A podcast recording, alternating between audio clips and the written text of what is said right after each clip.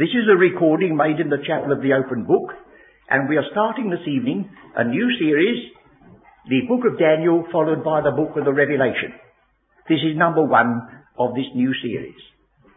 It is our custom at these meetings to read a portion of Scripture together, and those of you who are listening, will you join with us and read together the second of Chronicles chapter 36. We are commencing with this study, confessedly a difficult subject, but it forms a part of the Word of God which has been written for our learning, and it particularly has a bearing upon Gentile times, and therefore we dare not pass it by.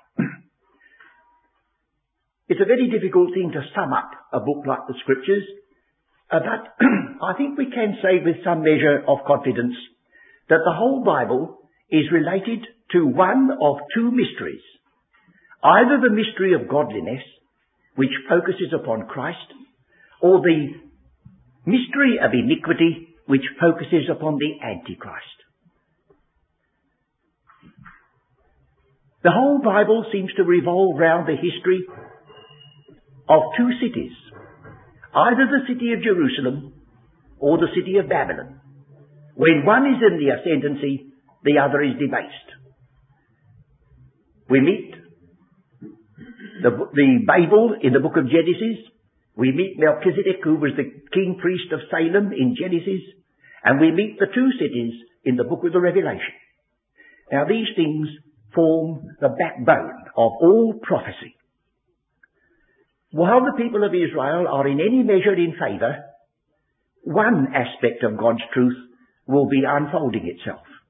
But when the people of Israel become what is called Lo-ammi, not my people, whether it be for 70 years, or whether it be for 70 times 7 years, or whether it be for nearly 2,000 years as it seems to be now, another aspect of prophecy comes into view. That which has to do with the restoration of the people of Israel is more or less left on the one side, and prophecies which have to do with Gentile dominion and with the calling of the church, they come into view. When we consider the teaching of the Apostle Paul in his epistles, in the early epistles, he is still walking with the prophecies that have Israel in view. Uh, we discover that he takes you right into the period governed by the book of the Revelation. You compare 2 Thessalonians 2 with Revelation chapter 13, you will find that they are marching together.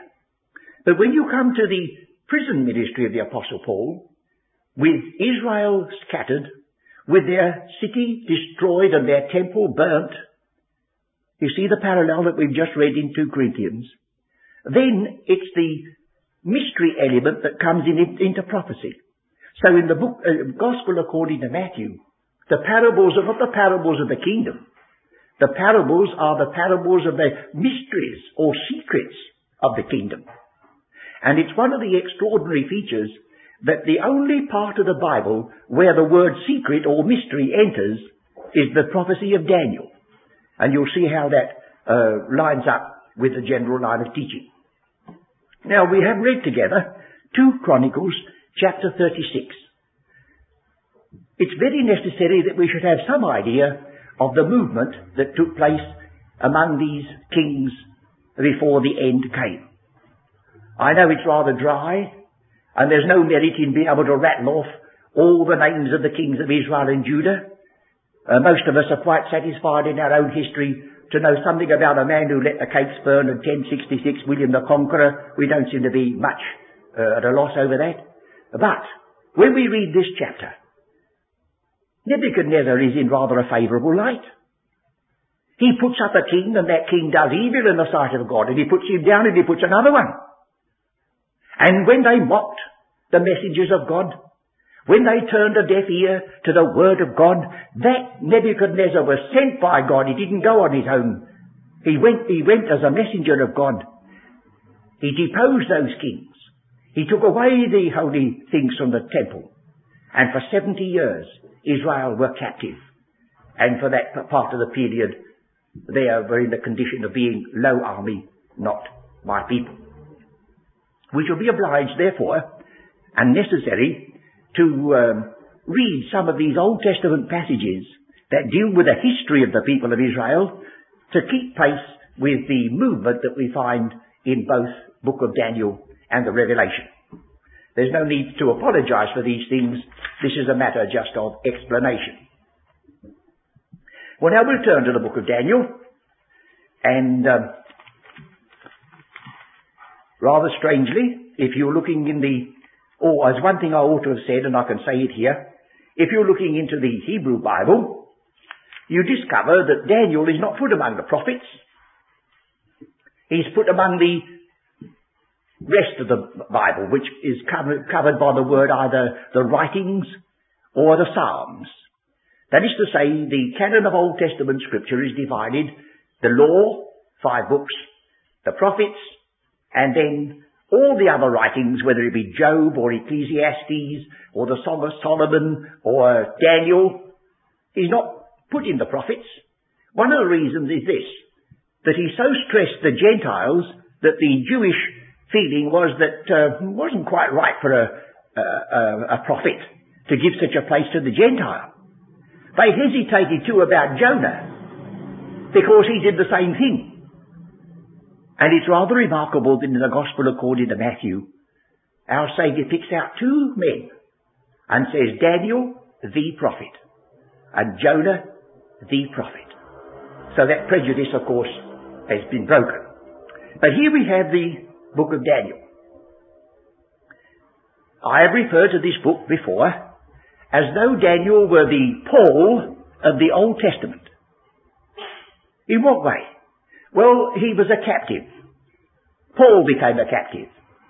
And when he was a prisoner, that is to say, when Daniel was a prisoner, he used for the first time the word the secrets, which have to do with Gentile dominion.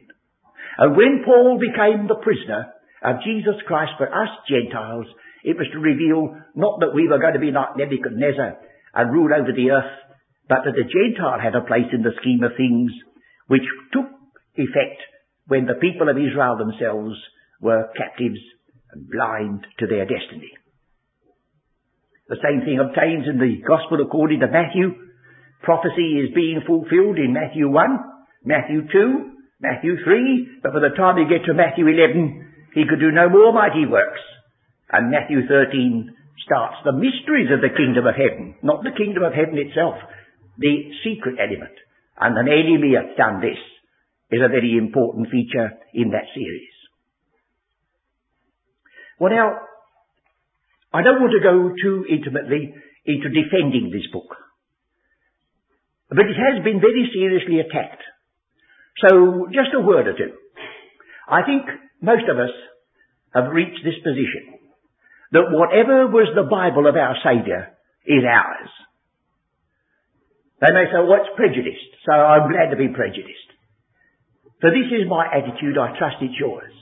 I could not possibly bring myself to commit my eternal salvation to someone who was deceived as to whether this man or the other man ever wrote a book that's in the Bible. If he didn't know that, I should hesitate to trust him. I hope you would. But he says to me through this book, the servant is not above his Lord. And I believe that is our attitude. Show me what is the Bible of Christ, and that will be mine. Whether I can meet all the objections of higher criticism or whatnot, what does that matter? You never satisfy these people, whatever you do. But at least we shall have a good conscience. Now our Saviour quoted Daniel by name. In Matthew 24, he says, when you, shall, when you see the abomination of desolation spoken of by Daniel the prophet. Well, that was endorsing it. And when he stood on his trial for his very life, and they said to him, Tell us whether thou be the Christ or not. He said, Hereafter you shall see the Son of Man coming in the clouds of heaven, quoted Daniel. Do you need any more, friends? I hope not, for you won't get it. But there's one other feature which is a positive one that I think you ought to realize.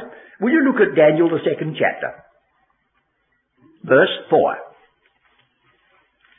Then spake the Chaldeans to the king in Syriac, Well, that's just as much as to say, then spoke the Chaldeans to the king in Chaldee.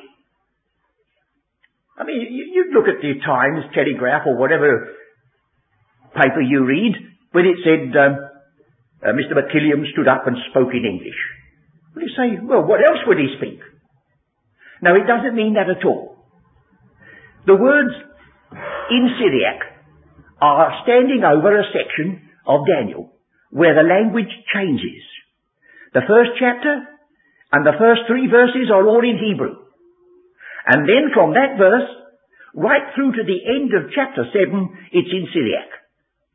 It's one of the few books where the, the language is dual. Most of the Bible in the Old Testament is in Hebrew. But here we have a book where it starts with Hebrew, it finishes with Hebrew, but in the middle of it, the bulk of it, which has to do with these unfolding of prophecies to do with the Gentiles, it's a Gentile language. Well now you, you see, I'd like you to look at two passages now. 2 Kings 18, 26. 2 Kings 18, 26.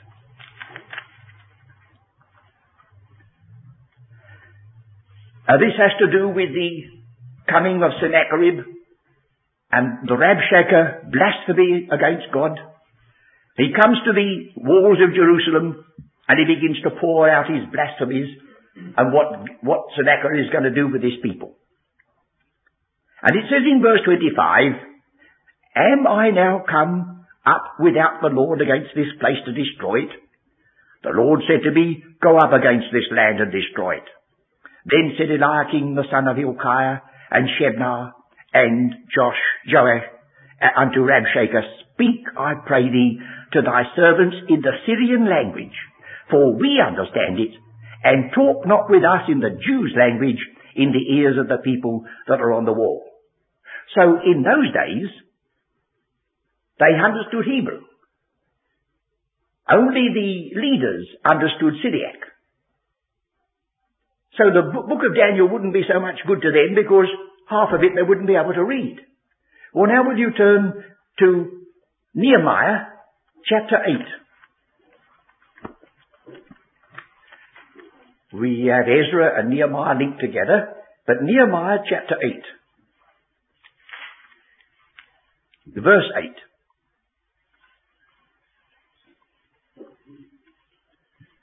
And Ezra opened the book in the sight of all the people, for he was above all the people. And when he opened it, all the people stood up. And Ezra blessed the Lord, the great God, and all the people answered, Amen, Amen, with lifting up their hands. And they bowed their heads and worshipped the Lord with their faces to the ground. Also, here's not only one man reading the book, but he's got a whole crowd with him. Also Jeshua and Bani and Sherebiah and Jabin and Akkub and Shabbethai and Hodijah, I hope they'd all answer their names the way I'm pronouncing it. Maaseiah and Kelita and Azariah and Jozabad, Hanan and Pelaiah and the Levites caused the people to understand the law and the people stood in the place. So they read in the book of the law of God distinctly and gave the sense and caused them to understand the reading. And from that time arose the comments on the Bible that were written in uh, Aramaic. These people had been born in captivity. And they grew up and spoke the language of their captors. So on that side in Kings, they spoke Hebrew and didn't understand Syriac. In this side in Nehemiah, they spoke Syriac and didn't understand Hebrew. Well, where will you put the book of Daniel? Well, if you've got any sense, you'll put it in between, won't you? Say, there's the period when they spoke both. Now that's the only place where the book of Daniel will fit without squeezing it, altering it. But you see, the critic came along and he said, oh no, these prophecies are too good to be true. They were evidently written after the event took place and it's a pious fraud. You see? So I think that the very fact of language being introduced like that is one of the evidences that this was just exactly at the right time. Before Hebrew was completely lost, before the Syriac was completely dominant, here was a book that could be written in the two tongues and hoped to be understood. Well, we'll leave that.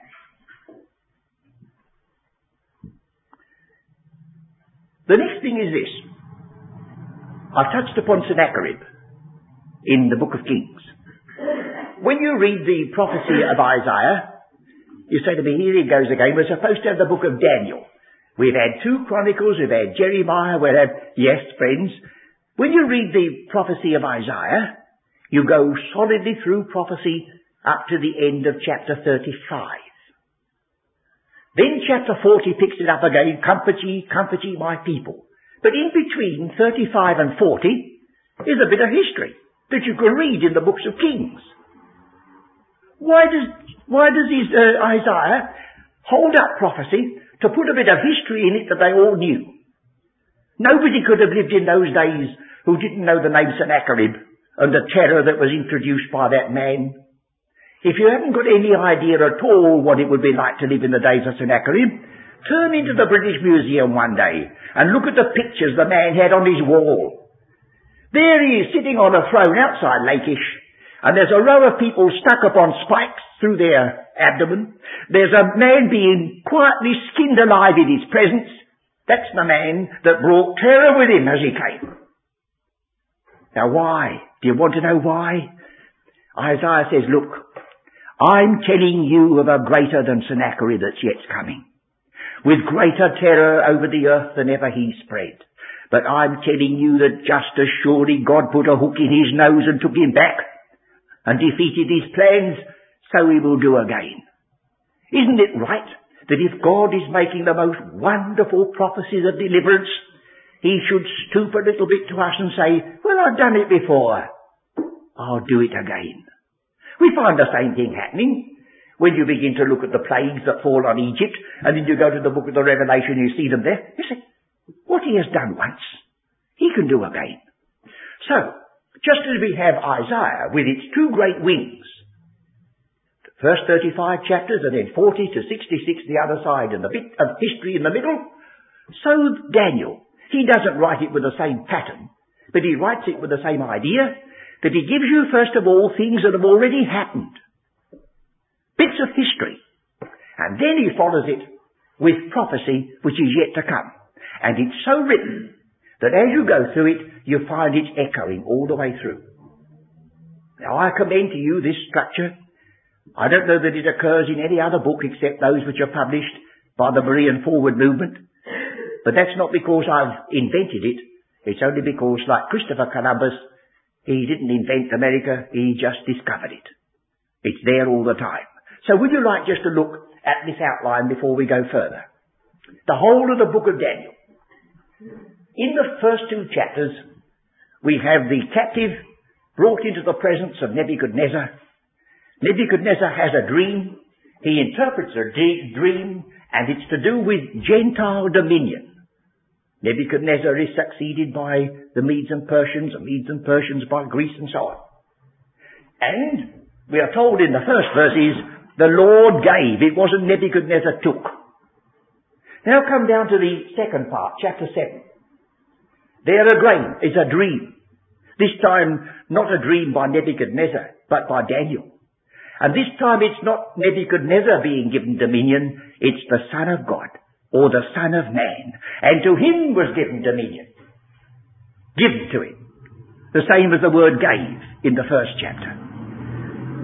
The point is that just as God has complete sovereignty with regard to putting Nebuchadnezzar on the throne, so when that day comes, nothing on heaven, nothing on earth or in heaven can withstand the accession of his beloved Son.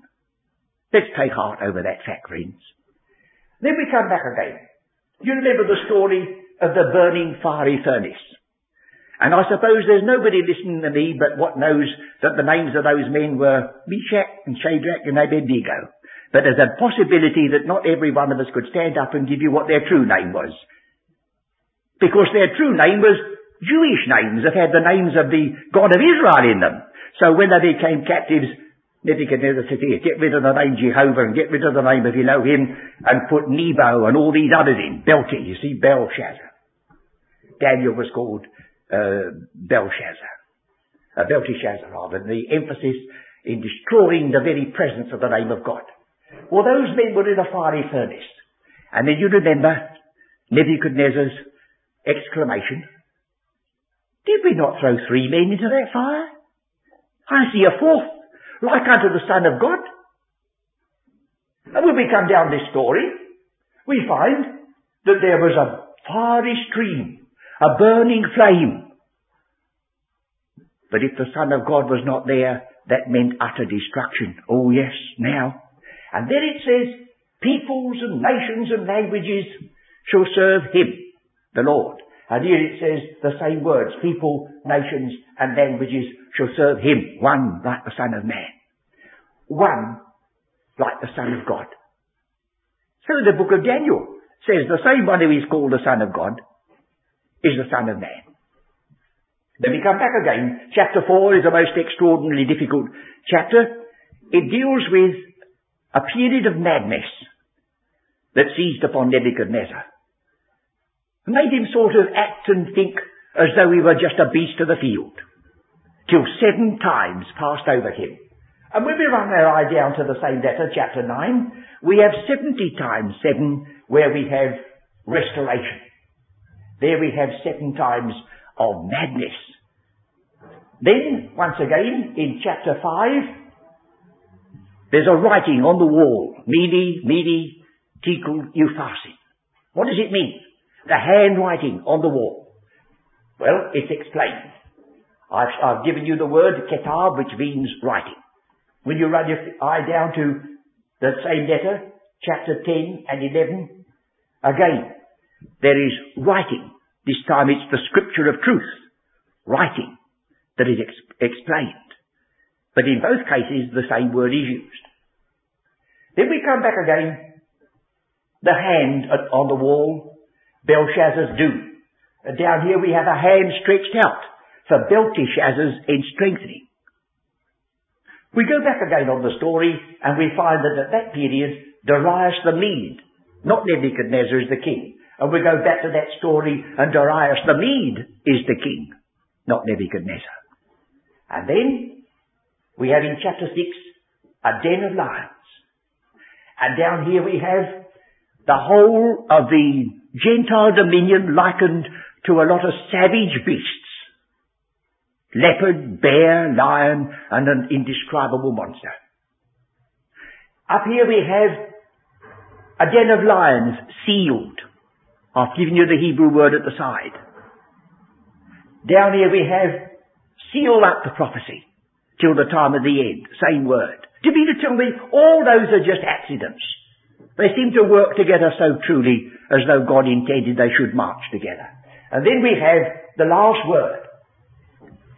He delivereth. And here we have the last word. His people shall be delivered. Every one that is written in the book. Well, that's the testimony of Daniel.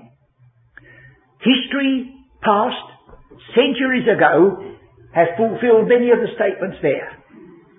Shall we not then say, and history in the future, when God's good time comes, will show that every item that is written there will be fulfilled.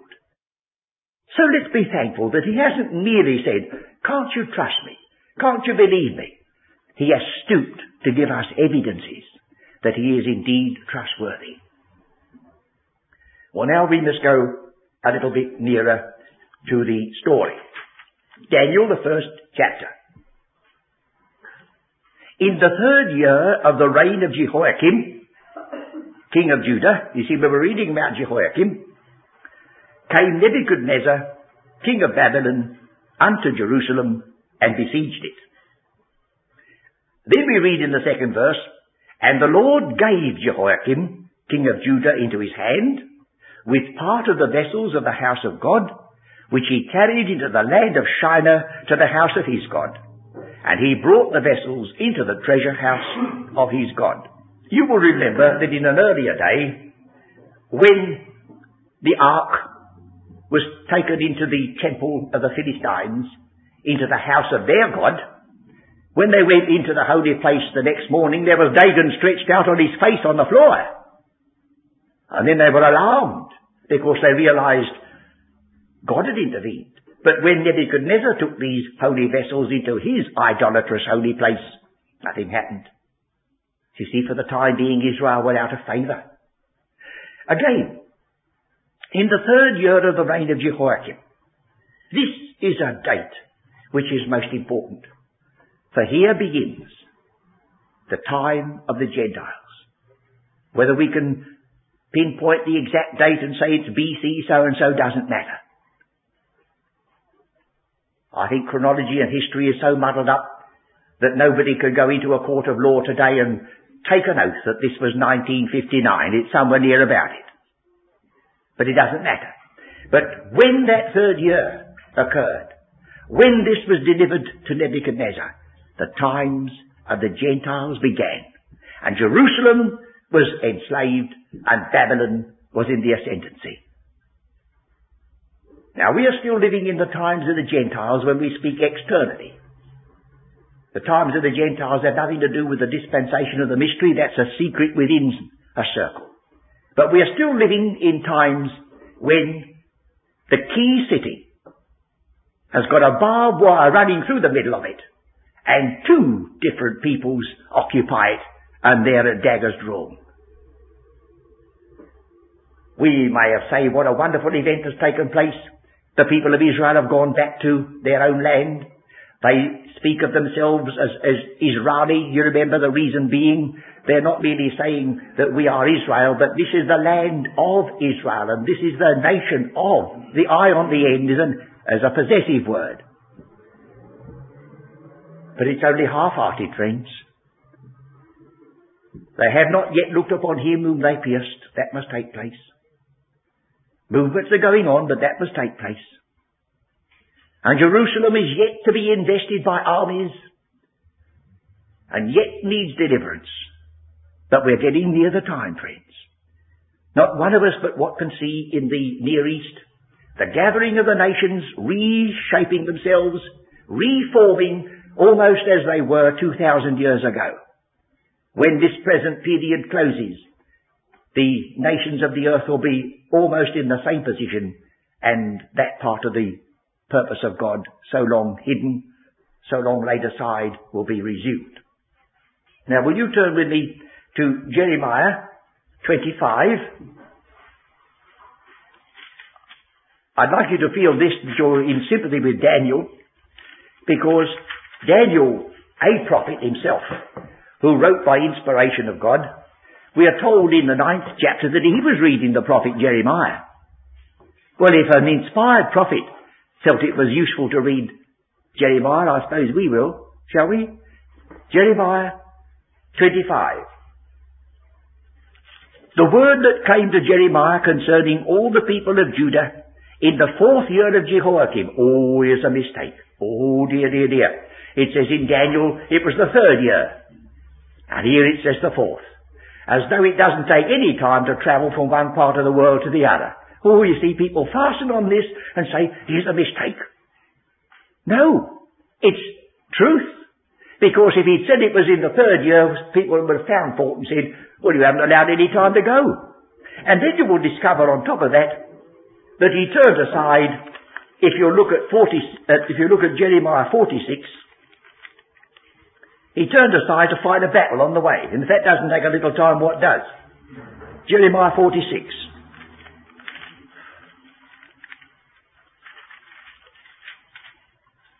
Uh, verse, just let me see, 1 and 2. The word of the Lord which came to Jeremiah the prophet against the Gentiles, against Egypt, against the army of Pharaoh Necho, king of Egypt, which was by the river Euphrates in Carchemish, which Nebuchadnezzar, king of Babylon, smote in the fourth year of Jehoiakim, the son of Josiah, king of Judah. He was on his way. And at the banks of the Euphrates, he was met by Egypt. So he had to deal with him first and then go on. And I've actually had pointed out to me in the British Museum the little flint arrowheads or bronze arrowheads that were found on the very battleground of the Battle of Carchemish right back in those days. Oh, well, that's all right. Now we come back to Jeremiah 25. Well, somebody may be saying, uh, what is the spelling of this man's name? Nebuchadnezzar? Nebuchadrezzar. Well, inasmuch as Nebuchadnezzar wrote his name in um, what they call cuneiform, you know, like that, may have looked like something else. But um, this is the answer. The letter N is like that in the Hebrew, and the letter R is like that, you see. I better say that all over again for our friends who are not here. I've drawn on the blackboard the Hebrew letter N and the Hebrew letter R. And they are both the same shape, but one is a little shorter than the other. And if you've written a book the size of the Bible with a pen, uh, well, there's a possibility you would make a slip too sometimes. So it's the same man. He'll answer to the name whether you call him Nebuchadnezzar or Nebuchadrezzar because you wouldn't pronounce it like that either way. All right. We are getting on, aren't we? The which Jeremiah the prophet spake unto all the people of Judah and all the inhabitants of Jerusalem, saying, From the thirteenth year of Josiah, the son of Amon, king of Judah, even unto this day, that is the three and twentieth year, the word of the Lord hath come unto me, and I have spoken unto you, rising early and speaking, but ye have not hearkened. Did you notice in Chronicles that it spoke about the Lord rising up betimes? As though God himself got up early in order to give them a witness. Here Jeremiah says, I rose up early to give you a witness, and you would not hearken. All this people brought it upon themselves by their attitude to the word of God. And the Lord hath sent unto you all his servants, the prophets, rising early and sending them, but ye have not hearkened, nor inclined your ear to hear. They said, Turn ye again now every one from his evil way, and from the evil of your doings, and dwell in the land that the Lord hath given unto you and to your fathers for ever and ever. And go not after other gods to serve them, and to worship them, and provoke me not to anger with the works of your hands, and I will do you no hurt. Yet ye have not hearkened unto me, saith the Lord, that ye might provoke me to anger with the works of your hands to your own heart. Now we come to the bit that bears upon Nebuchadnezzar. Therefore, thus saith the Lord of hosts, because ye have not heard my words, behold, I will send and take all the families of the north, saith the Lord, and Nebuchadnezzar, the king of Babylon, my servant. King of Babylon, he says, is my servant. It does say in the scriptures that sometimes Babylon or Assyria would have to be punished for what they did because they were only serving their own ends. But God says they were serving mine. Oh yes, he hadn't given up sovereignty. So it's Nebuchadnezzar, the king of Babylon, my servant, and will bring them against this land, and against the inhabitants thereof, and against all these nations round about, and will utterly destroy them, and make them an astonishment and a hissing and a perpetual desolation. Moreover, I will take from them the voice of mirth, and the voice of gladness, and the voice of the bridegroom, and the voice of the bride, the sound of the millstone, and the light of the candle. What desolation that indicates. And this whole land shall be a desolation, and an astonishment. And these nations shall serve the king of Babylon for a very long time? No. For seventy years, specific. Seventy years. And it shall come to pass when seventy years are accomplished that I will punish the king of Babylon. And that nation saith the Lord for their iniquity. And the land of the Chaldeans will make it perpetual desolations. And I will bring upon that land all my words which I have pronounced against it, even all that is written in this book, which Jeremiah hath prophesied against all the nations and so on. Well, there it is, written by Jeremiah before the time came how long it would last when it did start. That's prophecy, friends. Because supposing Nebuchadnezzar had made up his mind he wouldn't go. Well, then nothing could have happened, could it? Well, he did go. And suppose he made up his mind he'd never give up again. Well, the poor man had no opportunity because he died and his son and his grandson was on the throne at the end of the 70 years. And he saw the writing on the wall. Oh, yes. We are dealing with God, friends. And although he gives us freedom of choice and respects our own personal individuality, his purposes will ripen fast. Oh yes. He doesn't allow it to rest upon you or me or anybody, ultimately. And so we've got to re- recognize that. so we have 70 years. I think we ought to go back again, although we read the uh, two Chronicles, I think we ought to go back again to that 36th chapter just for a point. 2 Chronicles 36. If anybody says, well, we're reading the same part twice over. Here we have it. And I'd like you to point out that this is the last page of the Old Testament. Of course, Malachi is the last page of our Bible, the Old Testament. But if you took from the shelves over there the Hebrew Bible, and you pretended you were reading the prophet Malachi, you'd have an awful time of it because you'd be reading the Second Chronicles. You see, the last book in the Bible starts with the word Adam. Adam. And then it goes on, Seth, Enoch, and so on, right the way through, and ends up with this 36th chapter. The books of Chronicles sum up the whole Bible from the day of creation right to the time of this end. Well now in this 36th chapter, in verses 5 and 7, he says, I will bring against him Nebuchadnezzar, king of Babylon. Against him came Nebuchadnezzar, king of Babylon, bound him in fetters and carried him. And Nebuchadnezzar also carried him the vessels of the house of the Lord to Babylon and put them in his temple at Babylon. So what was prophesied in Jeremiah is here re- recorded as history. And again in verse 13, and he also rebelled against the king Nebuchadnezzar, who had made him swear by God. So he was a covenant breaker, this king. He took an oath to Nebuchadnezzar that he would act in certain ways, he broke it. So in any, every way, they seemed to forfeit God's care for the time being. Well then, in this um, chapter, you read these words. Um, wrath of the Lord rose against his people, I'm reading verse 16, till there was no remedy. No remedy. Surely it's not accident.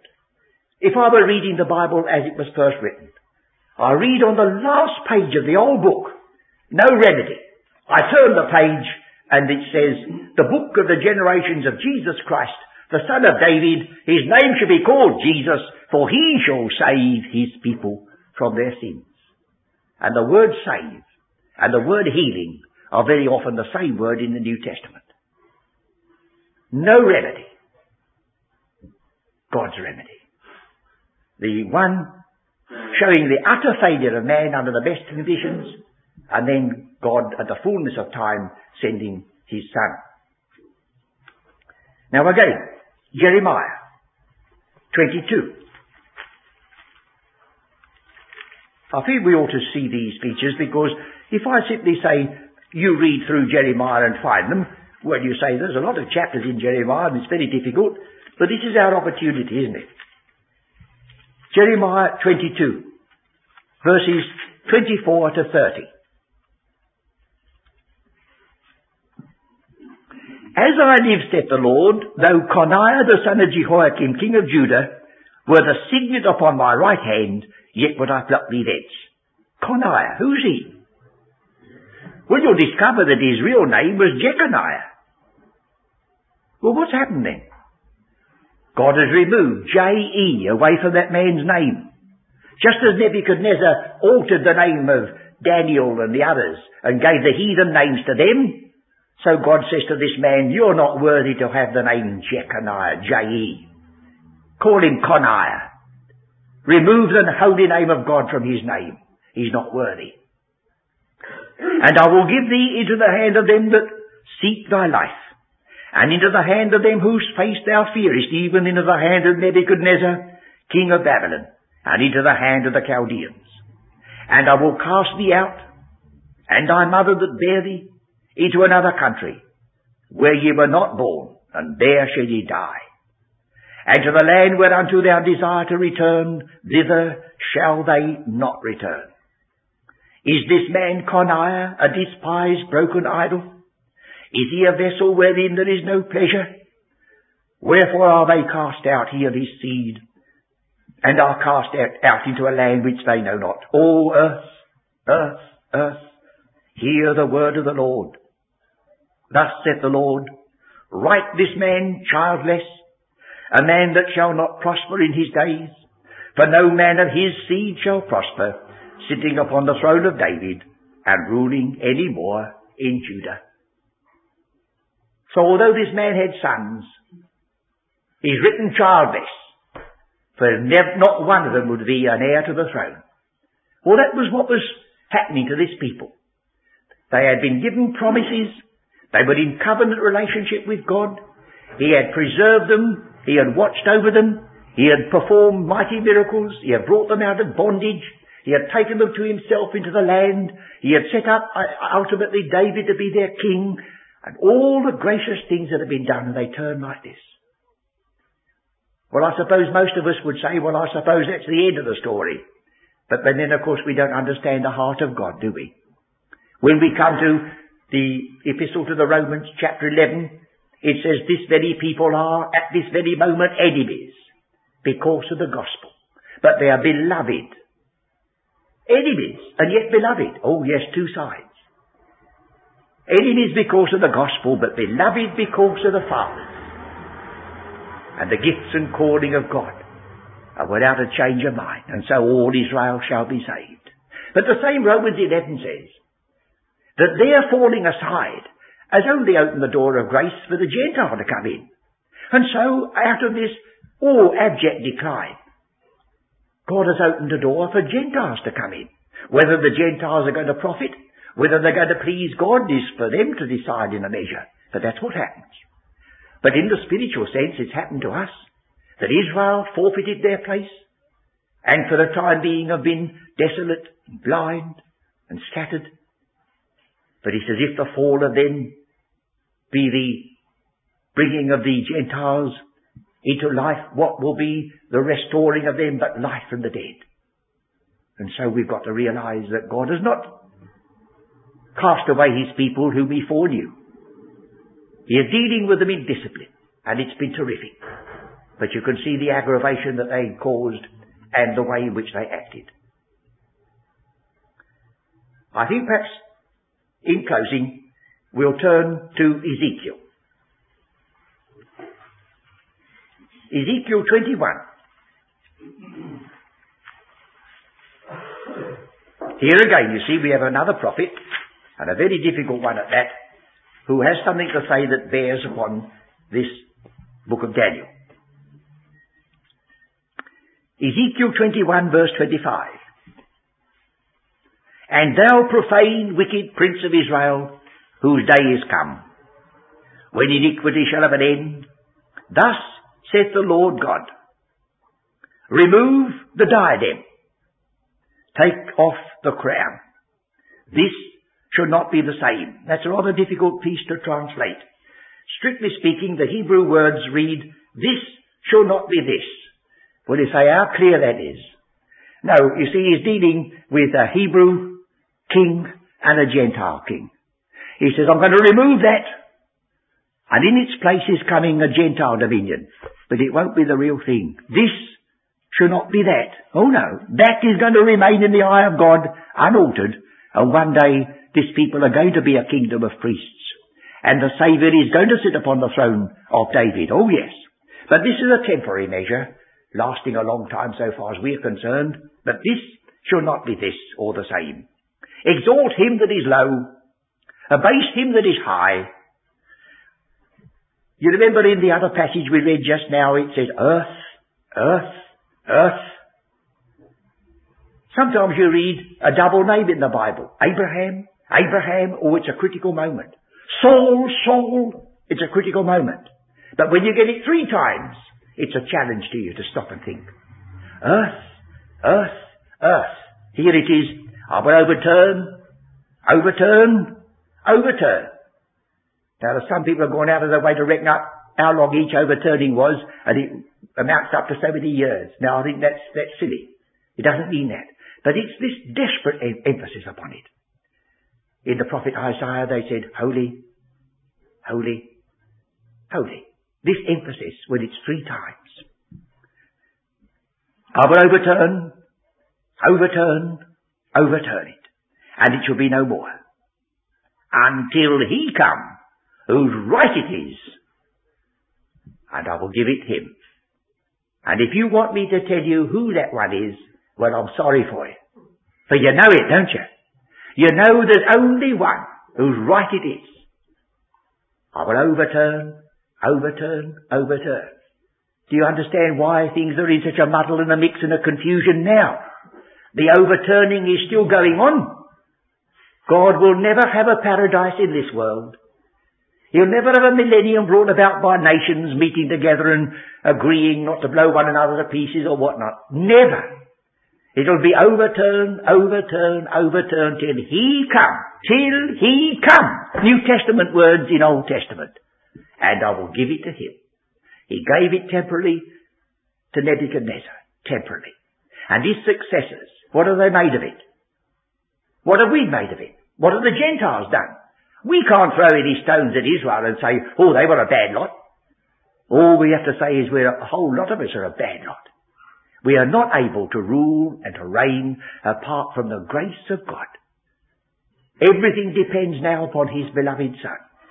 And as He said before, His accusers, hereafter you shall see the Son of Man coming in the clouds of heaven, and there shall be given Him a dominion, and nations, languages shall serve him, for he is King of kings and Lord of lords. Oh yes, it's all going to end up like that, that eventually. Well now, please forgive me if I seem to have taken you all round the books of the Bible instead of focusing upon Daniel. I've done it on purpose because it's beginning to put it in its place on the map. I'll try to behave myself next time and come to closer grips with the book of Daniel. But I won't promise never to go to Jeremiah, Ezekiel, the minor prophets, or Matthew, or the book of the Revelation, or Isaiah, or Genesis, when we're dealing with such books as Daniel and the Revelation. Because, not because I have a little fad about it, but because the Bible is one. It may be subdivided like the body with many members, but they're all in perfect harmony. And you'll never find discord when you compare one scripture with another. For the same author, the author of the one passage is the author of all. Let's be glad that we have a certainty when we open the book that we can say, saith the Lord.